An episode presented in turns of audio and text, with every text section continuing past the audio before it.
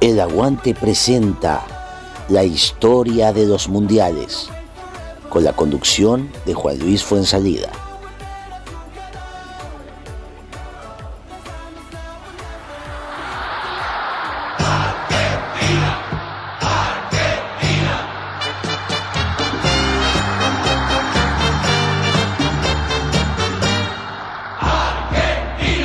Arriba la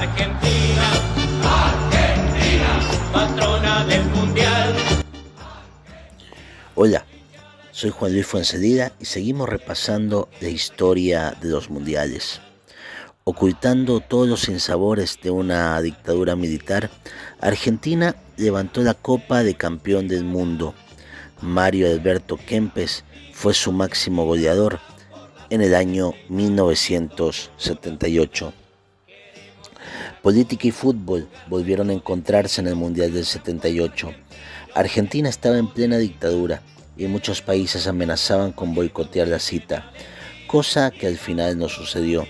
Pero sí hubo jugadores, el más famoso de todos, el astro holandés Johan Cruyff, que se negaron a participar como protesta por las violaciones de los derechos humanos cometidas por la Junta Militar, que lo tenía claro, nada mejor que un mundial del deporte rey para que la población limitara sus reivindicaciones democráticas.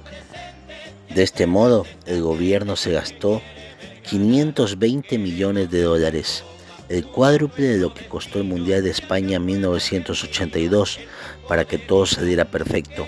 Se construyeron tres estadios, Mar del Plata, Córdoba y Mendoza, y otros ocho fueron remodelados. Los militares lograron incluso un alto de fuego con la agrupación Montoneros, guerrilla urbana muy activa en aquellos años, para tranquilidad de turistas y reporteros, según versiones conscientes de varios historiadores. El mismo esmero se dedicó al equipo nacional. El cargo de seleccionador recayó en César Luis Menotti, un gigantón que en cuatro años armó un conjunto ofensivo infalible, con nombres tan solventes como Mario el Matador Kempes en ataque, Osvaldo Ardiles en el mediocampo y Daniel Pasarela en defensa. En la primera fase destacaron dos selecciones inesperadas, Austria, que llegaba a una fase final tras 20 años de ausencia, y Perú, que le sacó todo el jugo a experimentados y legendarios jugadores como Teófilo Cubillas y Hugo Sotil. Los dos pasaron a la segunda fase, donde dos grupos de cuatro se disputaban en una liguilla, el pase a la final. En cambio, teóricos grandes como España y Francia se marcharon pronto a casa tras quedar eliminados en la primera ronda. Holanda no tuvo mayores problemas para deshacerse de sus rivales y lograr el pase a la final, mientras que Argentina necesitaba, tras vencer a Polonia y empatar con un Brasil muy mediocre, meterle cuatro goles a Perú. El partido terminó con un abultado 6 a 0 a favor de los locales y llegó la tan ansiada final para el albiceleste. Los espectadores coparon el Estadio Monumental de Buenos Aires para jadear como nunca los suyos ante un rival de altura que había visto escaparse del título cuatro años antes. Kempes, máximo goleador y héroe de la cita con seis tantos, comenzó marcando ventaja que los holandeses neutralizaron a pocos minutos del final. De la de Bardín entre dos, bien, buena gambeta, entra Luque, ganchó para Kempes, peligro, tiro,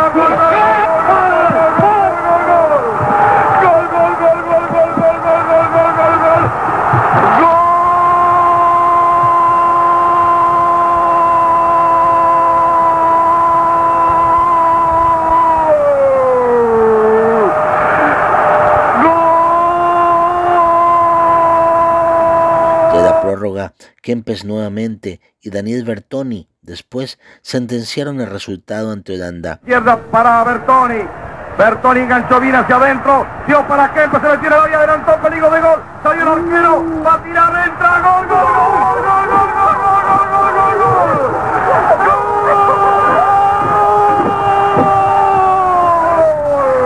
gol. Bertoni. Da para Kempes, ataca Mario se acerca al área, va a entrar dentro del área, se la llevó, entró Bertoni, tiró, gol, gol, gol, gol, gol, gol, gol,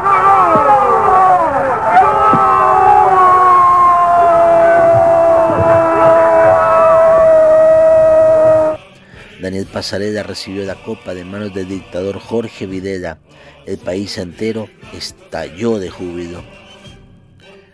Entre algunas anécdotas de 1978, nos encontramos, por ejemplo, que la organización del Mundial no estuvo exenta de contratiempos. El primer dirigente del ente autárquico Mundial 78, el general Actis, era partidario de la moderación, lo cual no complacía a uno de los militares que dirigían la junta. El almirante Macera. Actis murió mes y medio después en un atentado y fue sustituido por una fin de Macera. Se organizó pues un mundial a lo grande. Macera viajó a París en 1977 para reunirse con el líder de los montoneros, Mario Firmenich, y convencerle de que era necesario un alto el fuego durante el Mundial.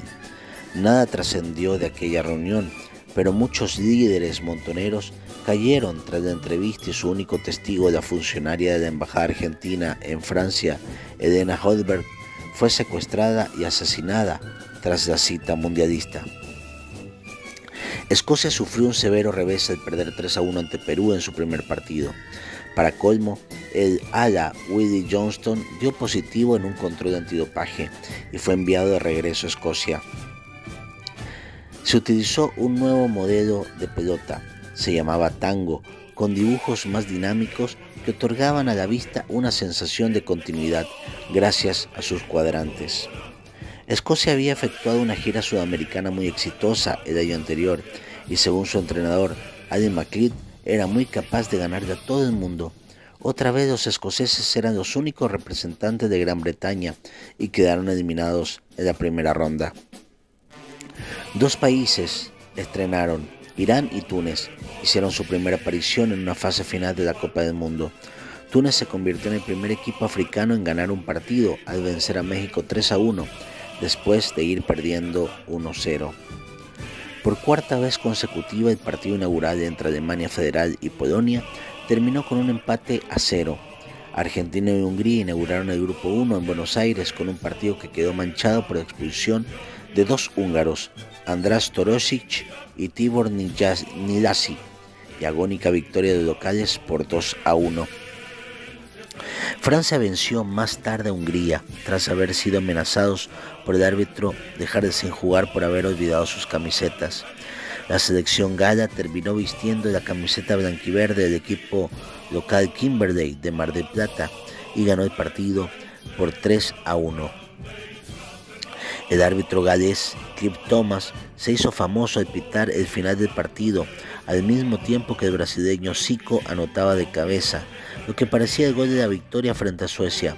Thomas anuló el gol y el partido terminó 1 a 1.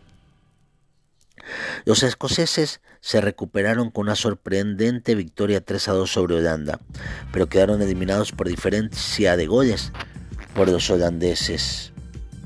En ese mismo encuentro, un gol de Robs Rensenbrink fue número 1000 de los mundiales. En el partido Holanda-Italia, el holandés Ernie Brandt se convirtió en el primer jugador en anotar un gol a favor y otro en contra de su propio equipo en un mundial.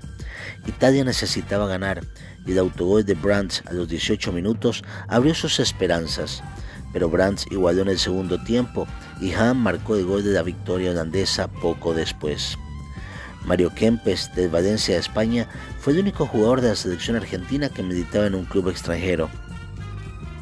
Se fundaron las federaciones de Islas Salomón, Mozambique y Omán. En 1978, el 19 de enero, Volkswagen vende su último escarabajo, el número 16200. El 14 de marzo, Israel comienza la ocupación del sur del Líbano. El 11 de julio, contrae matrimonio en Moscú la hija de Aristóteles Onassis, Cristina, con el ruso Sergei Kausov. El 6 de agosto muere el Papa Pablo VI. Su sucesor, el cardenal Albino Luciani, toma el nombre de Juan Pablo I, pero muere también 33 días después. Al final, Karol Wojtyla es nombrado Papa el 16 de octubre bajo el nombre de Juan Pablo II. El 17 de septiembre, acuerdo de paz Israel-Egipcio firmado bajo la agida de Estados Unidos en Camp David. El 9 de octubre muere en Boguines, a las afueras de París, el cantante belga Jacques Brel, tras una larga lucha contra el cáncer. Brel compuso una de las más hermosas canciones de amor, Ne me quitte pas. En diciembre, victoria de Deng Xiaoping en el Comité Central del PCC dan comienzo a las cuatro modernizaciones y la apertura de China. El 8 de diciembre muere la ex primera ministra israelí Golda Meir. El 10 de diciembre, el presidente egipcio Anwar el-Sadat y el primer ministro israelí Menahem Begin obtienen el Premio Nobel de la Paz tras los acuerdos de Camp Davis. Seguramente muchos recordarán a la mascota de aquel mundial. Se llamaba Gauchito fue la mascota de la Copa del Mundo. Era un niño futbolista con algunos componentes del atuendo del estereotipo del gaucho, como el sombrero, el pañuelo, el cuello y la rastra, además de sostener un talero en su mano. De igual manera recordamos la canción del Mundial. La misma fue creada nada más ni nada menos que por el músico italiano Ennio Morricone uno de los grandes compositores de bandas sonoras de películas de la época. A excepción de los primeros segundos donde se escucha una argentina, aquel mundial el resto de la melodía no tiene letra, sino que es un coro constante acompañado por instrumentos de vientos y sintetizadores. Y es así como recorrimos el Mundial de Argentina 1978 comenzamos a acercarnos a una época un poco más conocida. Vamos a recordar el Mundial de España de 1982, aquella que destacaba por esa figura simpática de Naranjito, personaje al cual lo convirtieron en mascota. Nos despedimos hasta la próxima. Les mando un abrazo. Soy Juan Luis Fuenzalida y esto fue la historia de los mundiales.